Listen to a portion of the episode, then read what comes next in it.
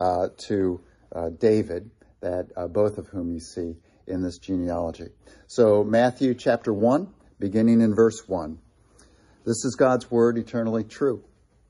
A record of the genealogy of Jesus Christ, the son of David, the son of Abraham.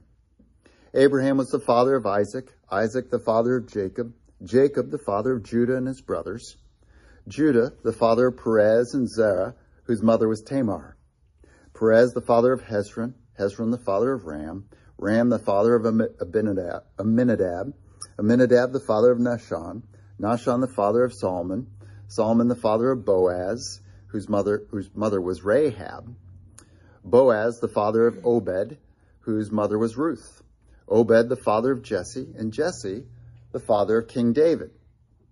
David was the father of Solomon, whose mother had been Uriah's wife.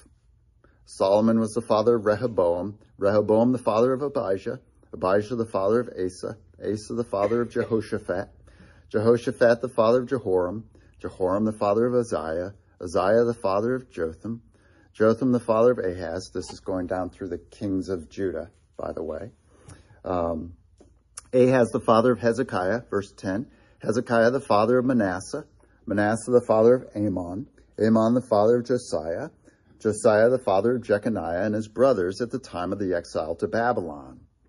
After the exile to Babylon, Jeconiah was the father of Shealtiel, Shealtiel the father of Zerubbabel, Zerubbabel the father of Ab- Ab- Abiud, uh, Abiud the father of Eliakim, Eliakim the father of Azor, Azor the father of Achim, Achim the father of Eliud, Eliud the father of Eleazar, Eleazar the father of Matthan, Matthan the father of Jacob, and Jacob the father of Joseph, the husband of Mary, of whom was born Jesus, who is called Christ.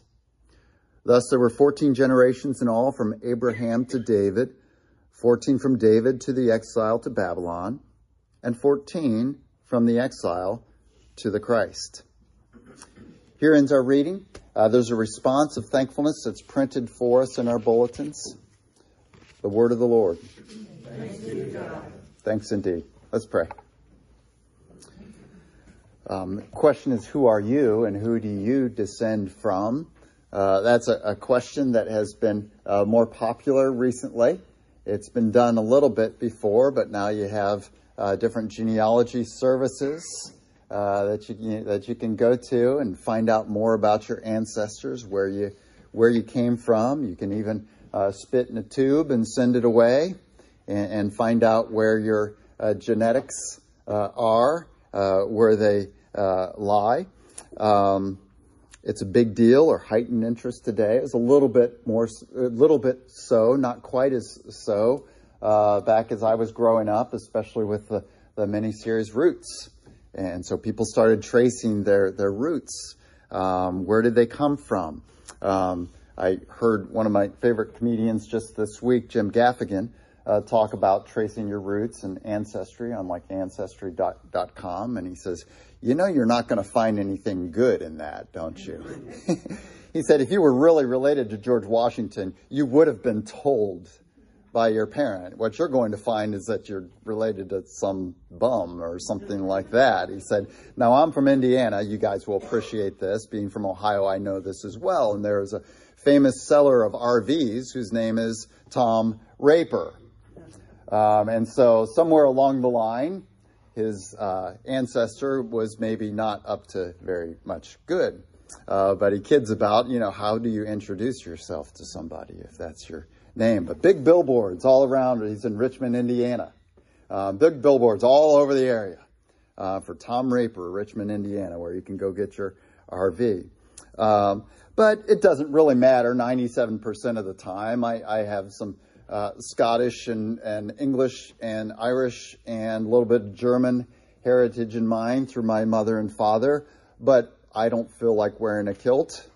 Um, that was not part of my growing up, not really who I am, um, even though that's my genetics. So most of the time, it doesn't really matter. What really matters is who your mom and dad were and where you actually grew up. And, you know, maybe your grandparents spoke Russian, but you don't because you grew up here. Um, but sometimes it's important.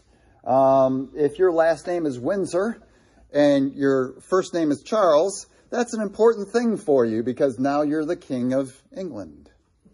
Um, but for most of us, not that important. But with Jesus, it is important. And God, by His Holy Spirit, inspires Matthew to include this as part of his uh, narrative account of Jesus and who Jesus is. But this isn't just something that historically we can say, okay, that's true, and we've got some trivia facts so we can do well on Jeopardy um, when we get that, that biblical category there. Uh, but this is something that, that uh, plays into who we are as Christians and what occurs to us and what we get with salvation through our faith through our faith in Jesus. So Matthew uh, alerts Jewish Christians, um, as I said, perhaps in Antioch, in, in Syria, Syrian Antioch, um, that Jesus is related to Abraham. Now, if you look in the Gospel of Luke, in Luke chapter 3, there's a genealogy there as well, and that goes all the way back to Adam. But as Matthew writes to Jews, they didn't care about Adam as much as they cared about Abraham, where they had their true roots. They considered themselves children of Abraham, and the Pharisees argued with Jesus about that, um, and, and, with John the Baptist there as well, um, early in Jesus' ministry. But why do we need to know about Abraham? What's important about Jesus having DNA um, shared with Abraham, or that he's a descendant uh, coming from Abraham? Uh, a few things. And, and in all honesty, I just, you, you, guys probably, it doesn't matter to you, but I'm really preaching Gen- Galatians 3 here. Uh, but, but Matthew is the background to this because Matthew digs into that Jesus is connected to Abraham. Paul expands it in Galatians 3, which is, which are the passages, passages or the verses there that Jim, Jim read. But number one, if you like to fill out blanks in an outline, you're welcome to do that and follow along that way, but you're welcome just to, to listen to. Um, number one, why is Abraham important? And why is the fact that Jesus is connected to Abraham important for us as Christians? It's because the sons of Abraham are heirs, H E I R S, heirs, H E I R S. Um, so the sons of Abraham are heirs of the promises made to Abraham. And that is particularly the promise of a kingdom. The sons of Abraham, now think Old Testament and, and Jewish history that we get in the Old Testament, the sons of Abraham, they were the heirs of the promises to Abraham, which can all be summed up into Abraham being an inheritor, an heir of a kingdom. And we saw this in Genesis 17 as God is uh, speaking covenant words to Abraham and saying, This is my covenant with you. He promises Abraham some things there, but we see specifically in chapter or in verse 6 and 16 that he says, Sarah will be the mother of kings. And when you have a king, guess what you have? You have a kingdom. Now, Sarah, she would produce, you know, kids, you know, not just Isaac, but Ishmael as well. And, and then your grandson, not just Jacob, but Esau as well. And they would produce various kings. But, but the king, the, the child who would get the promise, kept coming down. And it was always uh, uh, given to us in Genesis who's the inheritor of the promises of a kingdom made to Abraham. And so we learn that it's Isaac and not Ishmael. And then we learn of, of Isaac's sons that it's Jacob and not Esau. And so Jacob and his sons are the inheritors of the promises made to Abraham, that is, of a kingdom. Now, number two. Number two. Um, we note that Jesus, Paul tells us, Jesus, and Matthew indicates, Jesus is the key. He's the key son or seed, as Paul puts it. The key son or seed and heir again, H E I R, uh, heir of Abraham and the promises made to him. And so we see this in Matthew chapter 1, verse 2, and then down in, in Matthew 16 and 17. Matthew makes sure we don't lose that as he gets to the end of the genealogy, that Jesus is connected 14 generations from Abraham to David, 14 generations from David to the exile, and then 14 generations in Jesus' genealogy from the exile to Jesus, who's called the Christ or the anointed one, the king, the anointed king. Um, so Jesus is the key son or seed, the heir of Abraham and the promises made to him. So Galatians 3:16 says this. We read it. Uh, Jim read it for us. The promises were spoken to Abraham and to his seed. Um, and if you want to, go ahead and turn to Galatians 3. Uh, we'll, we'll, mainly be looking at that. We just got, you know, verses. There are a million things to talk about in Galatians 3, but we're just looking at one stream of things in there. And that's why I had Jim just read the particular verses because they're all related to this stream. So, Galatians 3 and verse 16.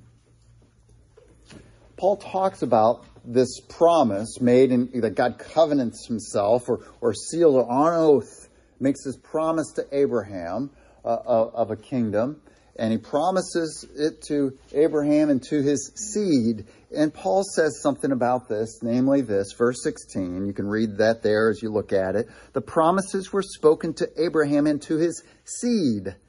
The scripture does not say, and to seeds, meaning many people, but and to your seed, meaning one person who is Christ. And so he shows us here that Christ is the primary recipient the primary heir of the promises made to Abraham. So, A, there in your outline, this means that Jesus is the heir. He's the heir of the kingdom promised to Abraham.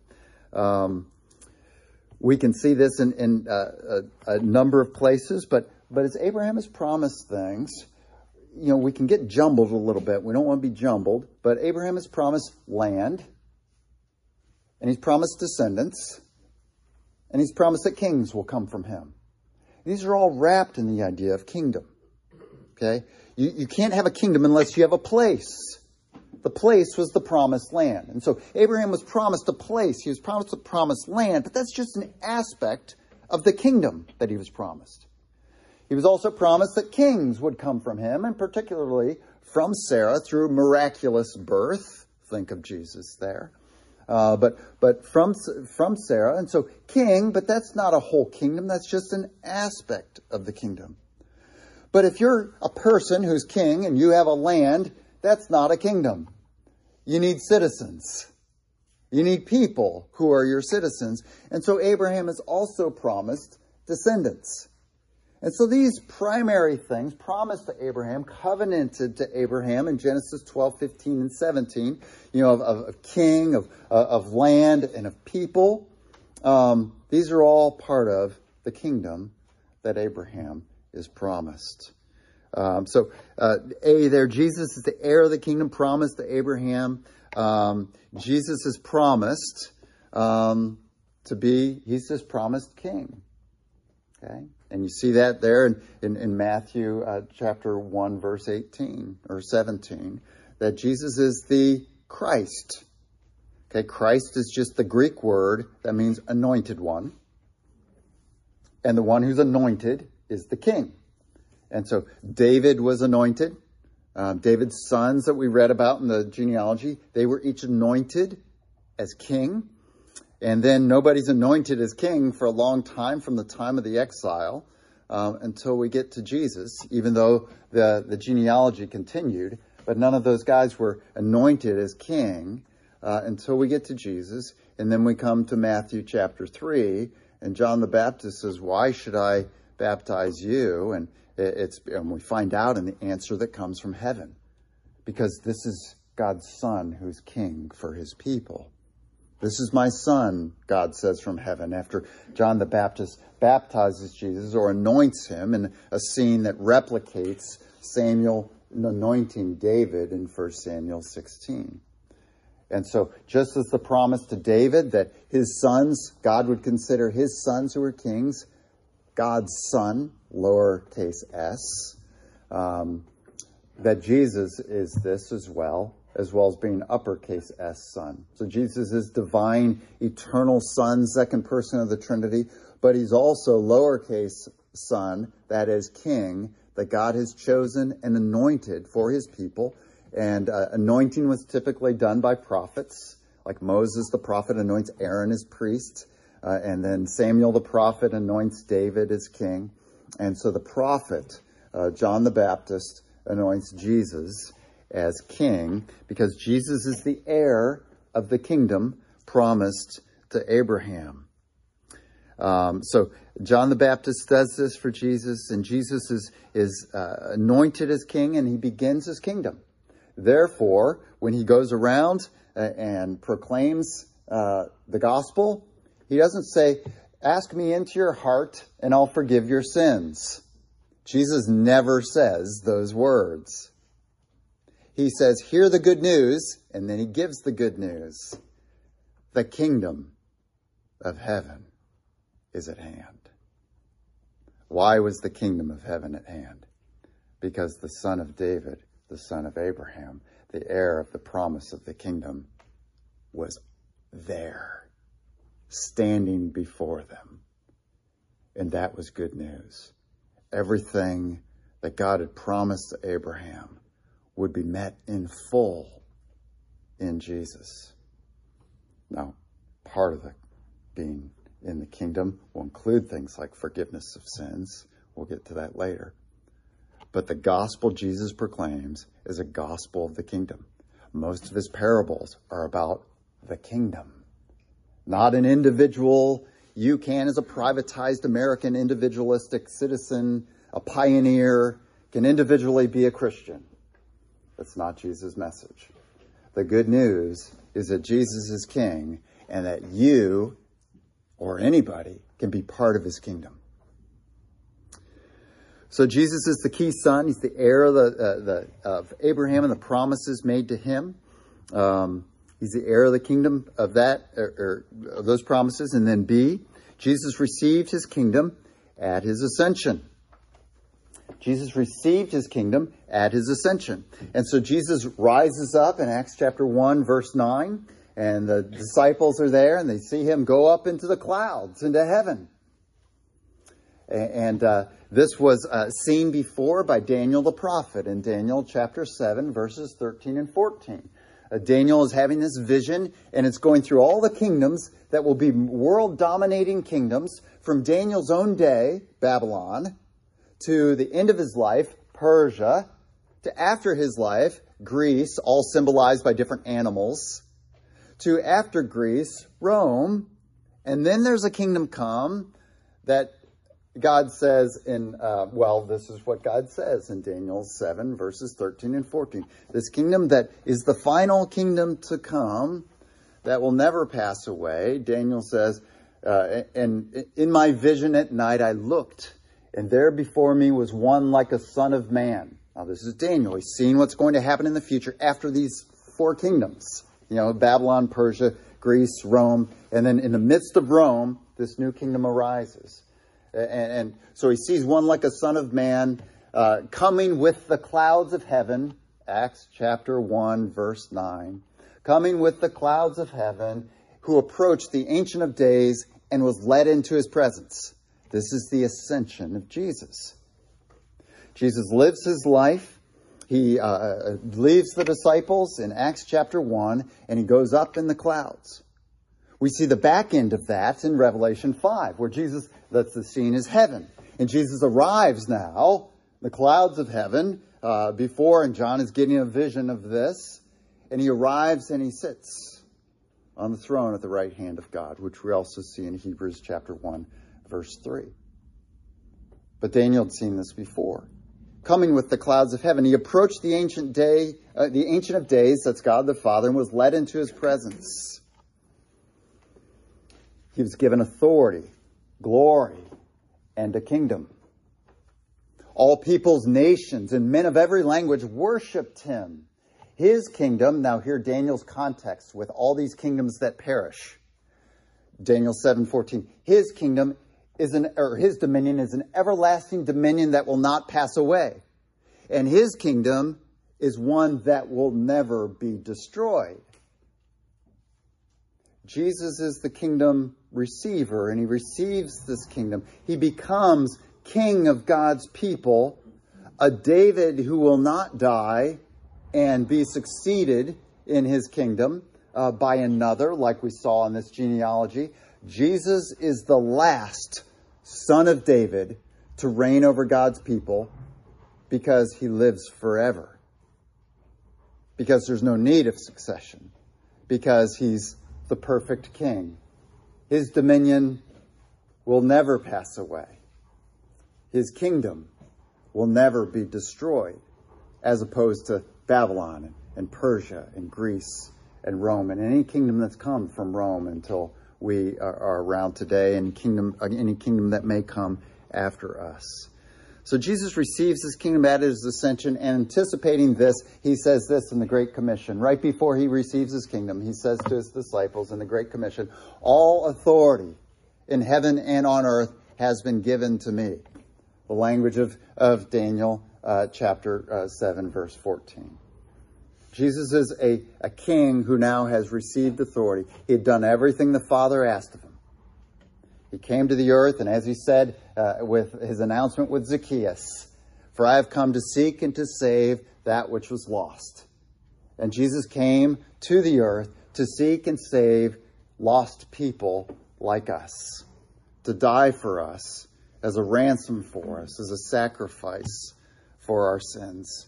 And having completed his course, having completed the task that his Father had given to him, authority was given to Jesus, that now he could reign as well as king over God's people. So, number three now, number three. As one with faith in Jesus, as one with faith in Jesus, you have been placed in Christ. So you see that term a lot in the New Testament. You've been placed in Christ, so you are to a child of Abraham. You're a child of Abraham. Uh, you're in Christ and, and one of Abraham's children. So look there in Galatians 3, if you still got your page open to that. Verse 7, Galatians 3 7.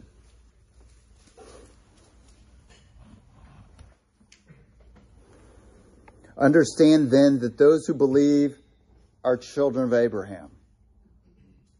And so, what's true today, children of Abraham are not those physically descended, though they may be physically descended from Abraham. But if you don't believe in Jesus, you're not a child of Abraham. Uh, Paul talks about this in Romans 4. You know, that, that belief has always been required to be a true son of Abraham. And so, you as a believer in Jesus, you are a child of Abraham. So the mentioning of Abraham in Matthew 1 is important for us. Luke 19:9, when Zacchaeus, who may or may not be a Jewish person, that's kind of debated as you look and research about that, or you know whether his name was Jewish or Greek, and whether you know he's working for the Roman government. But you do have some Jews who work for the Roman government, like Matthew, um, Levi. Uh, but but some of the, those who work for the Roman government were not Jewish, collecting taxes. But when, when Zacchaeus shows true repentance, when he is impressed with Jesus and repents of his sin, realize what a sinner he is, and that Jesus is worth it, and says, If I've cheated anybody, if, haha, I will pay back four times as much. And Jesus sees that repentance unto life, as we call it, that saving repentance, and says, Surely this man too is a, what's the key phrase? A son of Abraham. He's become an heir of the kingdom. So that's Luke 19:9. Ephesians 1:13 says this, when you heard the word of truth, the gospel of your salvation, you believed and you were marked in him. You were included in Christ, is what Paul said. So you're connected with Christ, both by your faith, becoming a child of Abraham through your faith, but also that through your faith you've been included in Christ. And Christ is the seed. He's the son who's the true inheritor of the promises made to Abraham. So through your faith in Jesus, you have become, and this is number four, as a descendant or a child of Abraham, you are a co-heir. A co-heir with Jesus, the son of Abraham. So Jesus is a son of Abraham. He's descended from Abraham. He's the one who gets the promise, receives the promise. He's an inheritor of the kingdom, but you have become a co-heir with him. You share this kingdom with him. So Galatians 3:29, look at that, verse 29 in Galatians 3. Paul writes there, if you belong to Christ, then you are Abraham's seed, like Jesus is Abraham's seed. If you belong to Christ, then you are Abraham's seed and heirs according to the promise made to Abraham.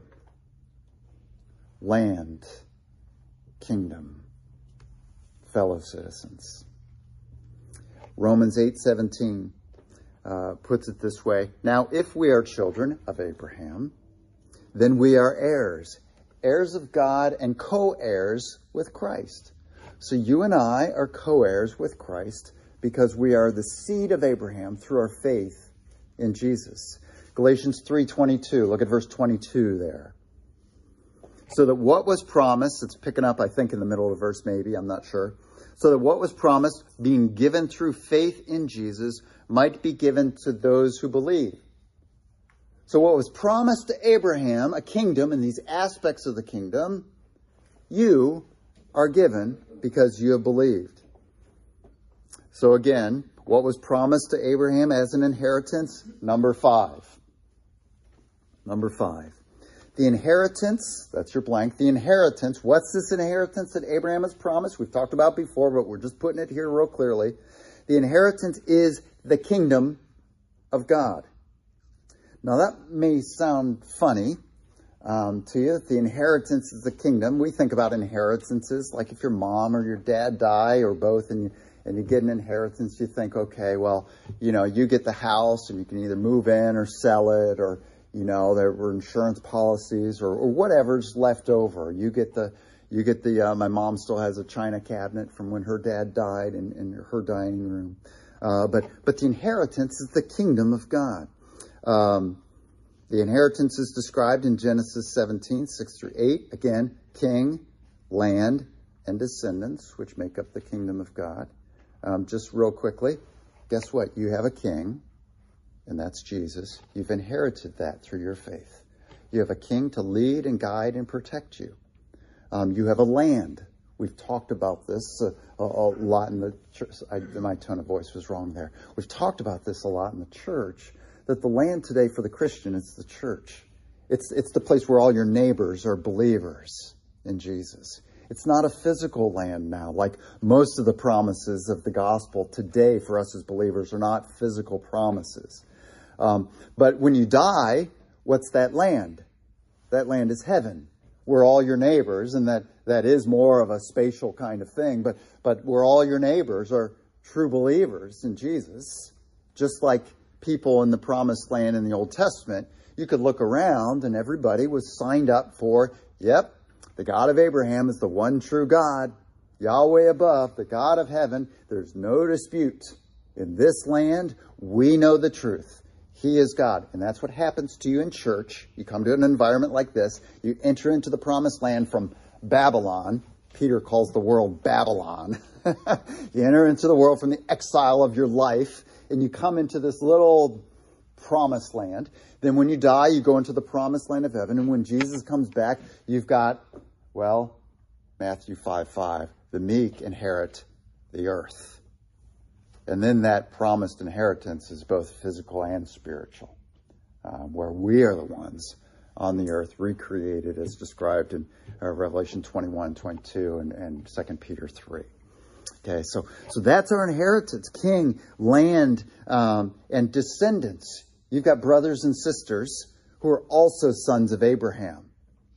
See, that's why Paul calls in uh, uh Romans 9 and, and Galatians 6 the church he calls Israel. Because we're the sons of Abraham, right? Galatians 3 7. All who believe in Jesus are sons of Abraham. And so we are the descendants of, of Abraham, the sons of Abraham, and we are the real, those who have realized the promise made to Abraham before he had any children by Sarah that he would have many descendants as many as the stars in the sky, as God described it to him in Genesis 15. Um, so Galatians 5:21. Flip a page if you need to to get to Galatians 5:21.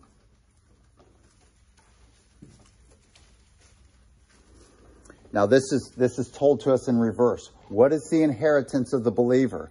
In Galatians 5:21 we find out what the non believer will not inherit. Double negative. So that means what will the believer inherit? Well, Galatians 5:21 in the middle of the sentence says, "Those who are not Christians who live in the fruits of the, the, uh, the sin nature will not inherit the kingdom of God." And so we take the reverse of that promise there, and we say, well, those who are believers, who verse below there, verses 22 and 23, who exhibit the fruit of the Spirit because the Spirit of God is in them, Christians inherit the kingdom of God. But Paul says if you're doing all these other things, you know, drunkenness and all these various sins and anger and, and jealousy, uh, if you're doing this, that's evidence that the Spirit of God is not in you. And that if the Spirit of God is not in you, you're just exhibiting the fruits of the flesh or the sin nature and that's your life. So you should not humor yourself thinking that you will inherit the kingdom of God. But those who exhibit the fruits of the Spirit, because the Spirit is in them and that just comes out, um, that we inherit the kingdom of God. But note that the inheritance is the kingdom. Now, if you're still like, that sounds weird, which, you know, we just don't talk about kingdom very much in the church in the 21st century in America, uh, but Matthew 5 3. The first beatitude. The first beatitude. Blessed are the poor in spirit, for theirs is the kingdom of heaven. Who owns the kingdom of heaven? Who has the kingdom of heaven? Those who are poor in spirit. Uh, those who are humble before the Lord. Who have said, I'm a sinner and I need your grace and your mercy. I'm not all that. I have no bragging rights before you, God. We are the ones who inherit that word, inherit the, kingdom of heaven. Um, so here's what Jesus says in Matthew 25, 34. He says, when he's talking about his return, and he separates the sheep from the goats, that passage, he turns to the sheep, and here's what he says. Now I want you to listen. Inherit the kingdom. So we looked at Galatians 5:21. Believers inherit the kingdom. Those who aren't believers won't inherit the kingdom. Those who are blessed Matthew 5 3. There's the kingdom of heaven. And then Matthew 25, uh, verse 34, when Jesus comes back, he says, Then the king, that's him, the Christ, then the king will say to those on his right, the sheep, Come, you who are blessed by my Father, take your inheritance, which I'll define for you, for you grammaticians, uh, uh, in, in, a positive here.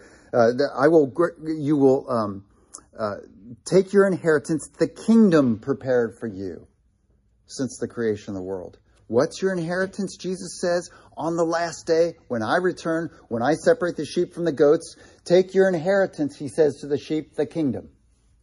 That's our inheritance, the kingdom. So now, uh, why is Jesus being a son of Abraham and you're being a son of Abraham and a co heir with Jesus of the kingdom of God something you care about.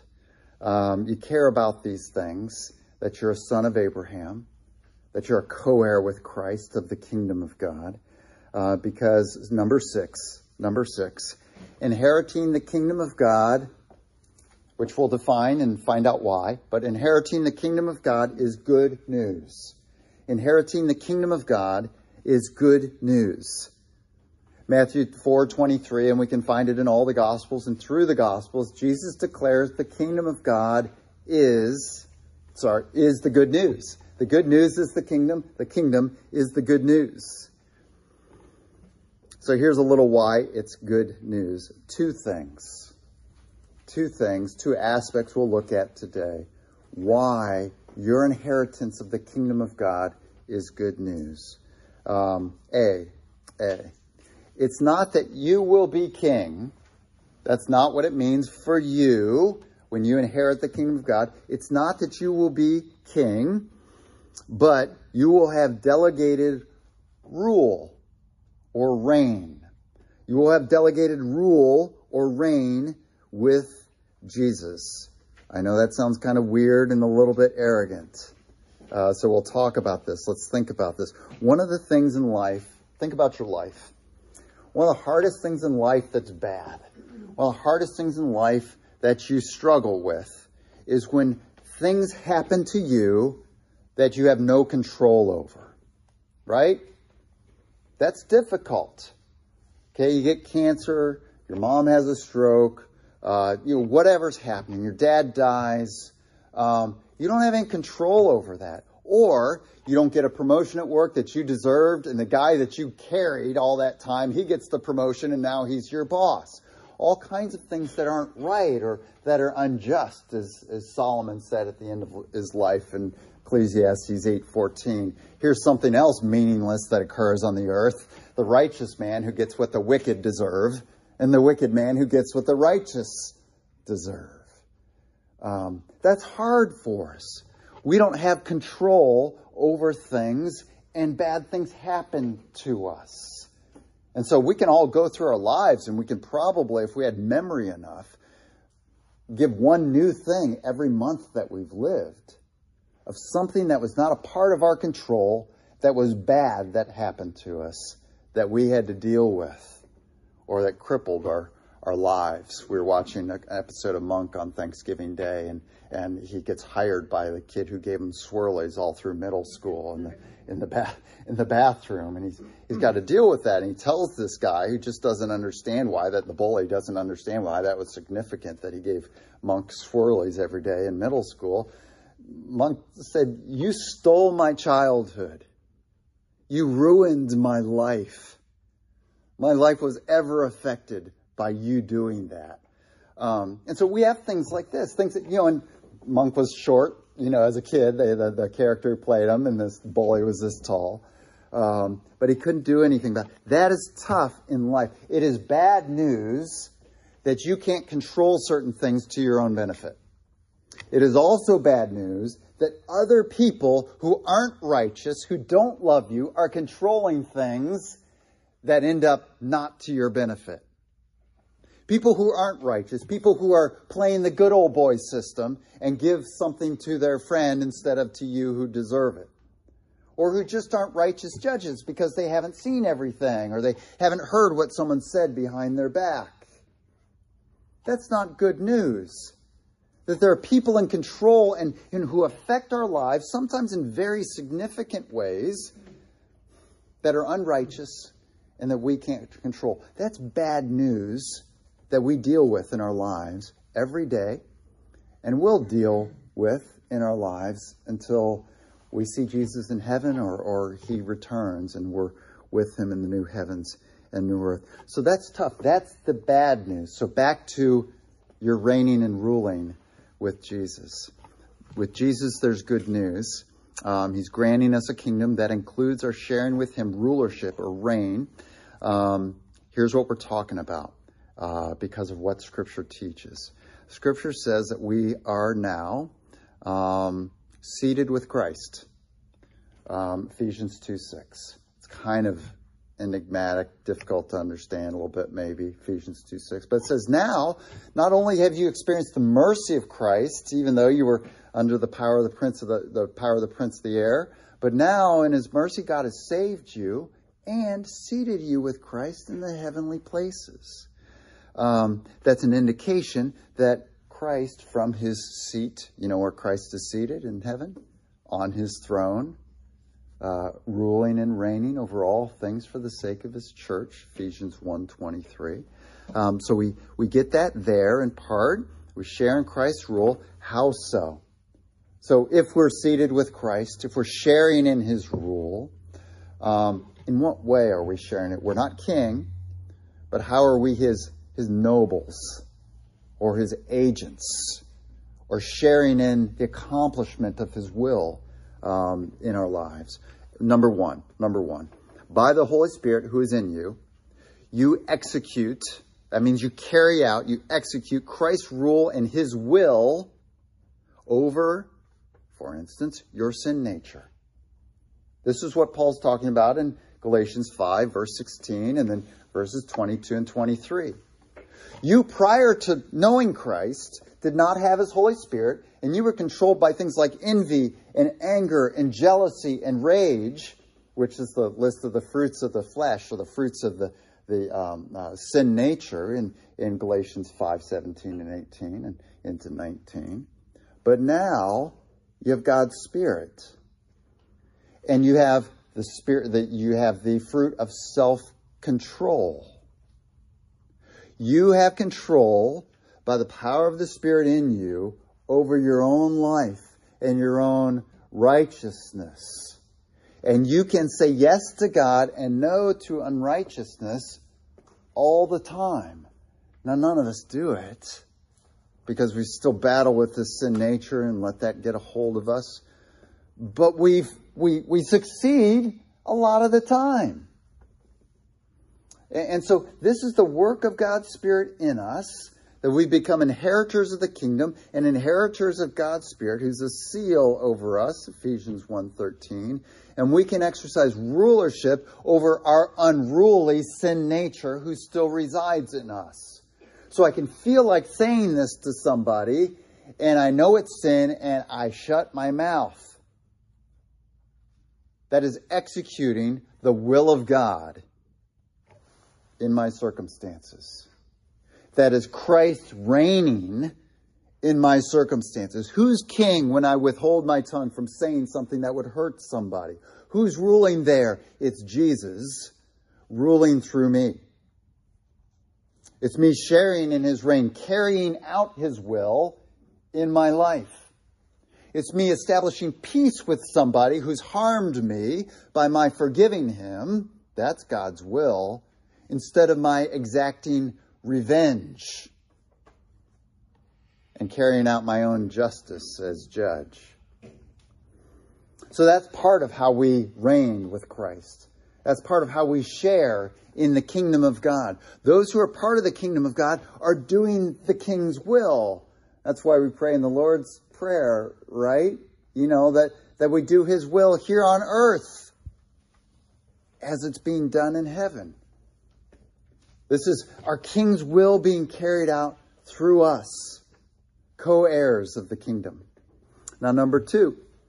Um, so, so we execute Christ's rule, his will over our own sin natures, and produce good works, as Jesus talked about in, in uh, uh, Matthew 5, 14 through 16, but uh, in the fruit of the Spirit passage as well. We keep in step with the Spirit.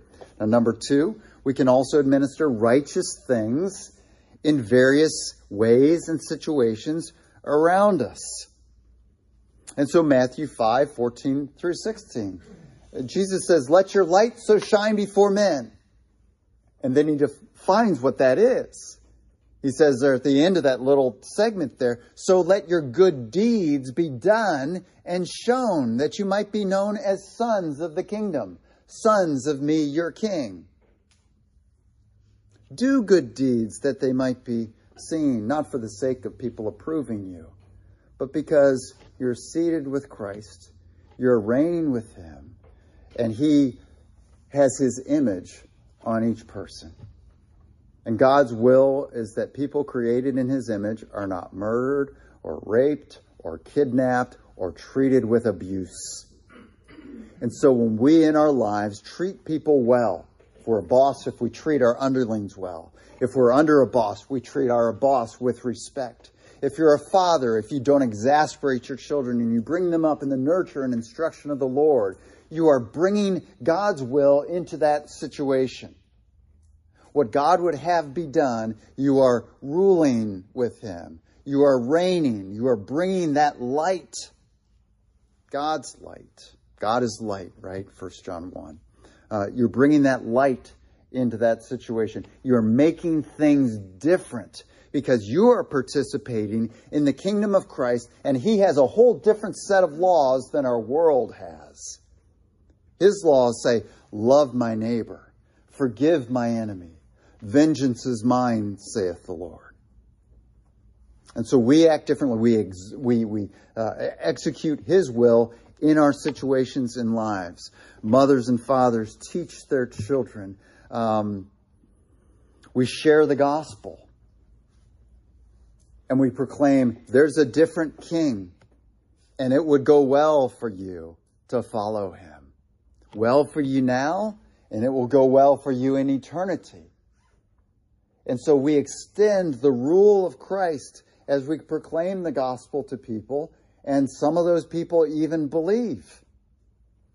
We extend this rule of our King, Jesus. And so we're part of the rule and reign of Christ as we do the will of God, as we spread uh, His light into the, into the darkness. This is part of our rulership today. Control over ourselves, doing what's right, personally being, uh, following His will, but also doing, loving our neighbors as we're commanded to love them. Uh, so that the way of Satan is not uh, um, going on their lives, that they're damaged and torn apart by following their own sin natures and the advice of other people who are not Christians. But we exercise the rule and authority of Christ in, in uh, uh, administering or, or doing things that affect the, the situations of the people around us. So that's today, the way we, we rule and reign. Think about this. You're extending Jesus' rule as you do, uh, uh, as you do what's right. Uh, number three, number three. After this era, after this era, you will exercise his rule in the new heavens and new earth. Um, Jesus talks about this in Luke 19. He says, There's a king, and he goes away to get crowned. Huh, sounds like Jesus and his ascension. He goes away to a distant country to receive a kingship, to be crowned. But there's a group of people back where in that place where he left who said, We don't want this man to be our king. Those were the Jews to whom Jesus was talking to right then in Luke 19 when he was giving this, this parable. We don't want this man to be our king, they say. But Jesus entrusts his people, some stewards, with his goods, with his riches. And then one day he comes back from that distant country. Jesus will come back from heaven, and all men will give an account. And, and, and the man, you know, with certain amount of, is it, is it five and five and five more in this passage in Luke. Sometimes it's ten. I think it's five, five and then two, or is it ten and then five? Ten and then five. Okay. So he goes to the man who's been entrusted with ten minas uh, coin, and, and he's earned ten more. And Jesus says, now this is final judgment. Jesus has returned and says, What have you done with your life for me? With my goods, with my wealth, with what I've entrusted for you? What have you done in this life for me? How have you expanded my kingdom? How have you, how have you exercised my rule with the resources I've given you as a human being? Your gifts as a person or your, your money or your effort or whatever it is. How have you done? And this first guy with the 10 says, I've earned 10 more. And so Jesus says, very well. Well done, good and faithful servant. I will put you in charge of 10 cities. And if we don't have an, a perspective of the new heavens and new earth, that makes no sense to us. But Jesus says in Matthew 5 uh, 3, that the, or Matthew 5 5, the meek Christians will inherit, future tense, will inherit the earth. Reference to the, the new earth, the recreated earth of, of 2 Peter 3 and, and uh, Revelation 21 and 22. And so there's, you know, when, when we're together, when Jesus has come back on the new earth, there's going to be stuff that needs to be run. Someone's going to need to pick the fruit. You know, someone's going to need to build the houses, whatever's going on in the new heavens and new earth. And there's going to be administration going on. And he says, I'm going to put you in charge of 10 cities. And to the man who's been given five minas, he says, at final judgment, he says, I'm going to put you in charge of, of, of five cities, or whatever he says there. I get confused on the, on the numbers there. But that's rule in the future era. This is why Jesus talks about rewards in heaven, rewards in the future. Why Paul talks about that there are rewards for people if we build with gold and, and, and silver and bronze, or if we build with wood, straw, and hay. There's a differing system of rewards for us as believers. We're all saved with faith in Christ. But he's constantly, Jesus is talking about reward. Um, Solomon indicates this as well and at the end of Ecclesiastes in the last verse. God will bring every deed into judgment, including every hidden deed, whether it is good or evil. Or, or Jeremiah says in, in Jeremiah uh, 17 um, 10, um, the same thing that God, God is, I, I, the Lord, reward every deed according to what it deserves. And, and so we're all happy in the new heavens and new earth. But Paul, man, he's earned a lot. Um, he will be entrusted with much. He's a, he's a 10, he's a 10 minas dude, uh, PTPer um, there. Um, so after this era, we will exercise rule in the new heavens and new earth. And then number four, this is and will be good for you and for those in your sphere. As you carry out his, his rule and, and reign in doing his will now, um, and when you do that in the new heavens and new earth, um, that that will be good for you and those in your sphere, and it will satisfy, that's your blank, it will satisfy your heart and mind as it returns you to your created purpose. It returns you to your created purpose. Now, here's where our theology and our understanding of the Bible fits. Genesis 1:28. Why was man created and put on earth? To exercise dominion.